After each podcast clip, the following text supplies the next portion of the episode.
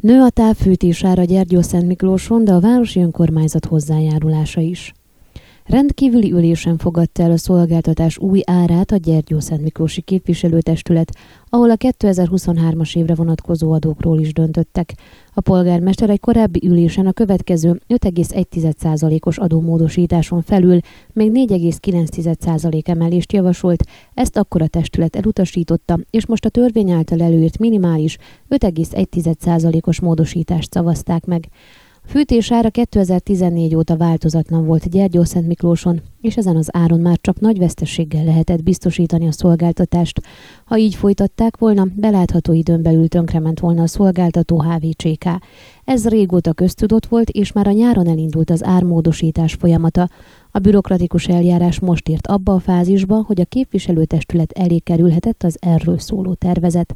Az új ár, ami január 1-től lép érvénybe, 533,69 lej plusz áfa lesz gigakalóriánként. Az ármódosítás szükségességét senki nem vitatta az ülésen, hiszen ennélkül néhány hét múlva csődbe ment volna a szolgáltató. A tanácsosok véleménye megosztott azonban arról, hogy mekkora mértékű legyen az a támogatás, amit az önkormányzat nyújt a lakosságnak. A Városháza javaslata 49 legigakalória volt. Voltak, akik ennél jóval nagyobb mértékű segítséget javasoltak. Volt, aki szerint semmilyen támogatást nem engedhet meg magának a város, hiszen jövőre hatalmas összegeket kell előteremteni a beruházásokra. Végül egy kompromisszumos megoldás született. Minden elfogyasztott gigakalória hőmennyiség után 98 lejjel segíti a lakosságot az önkormányzat.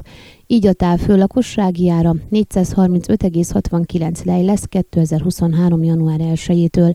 Amint elhangzott, eddig a város költségvetéséből évente közel 1 millió lejt fordítottak erre, jövőre ez hozzávetőleg 2,7 milliós kiadást jelent majd az önkormányzatnak. A 2023-ra érvényes Gyergyó-Szent Miklósi helyi adók és illetékek témája másodszor került a tanács elé. A múlt héten Csergő Tibor polgármester egy olyan tervezetet terjesztett elő, amely a kötelező 5,1%-os adómódosításon felül még 4,9%-os adóemelést irányzott elő, azt azonban a testület elutasította, és a minimális 5,1%-os növelést javasolták, amit a hatályos jogszabály kötelezően előír. Kedden már ez a tervezet került a testület elé, amit el is fogadtak.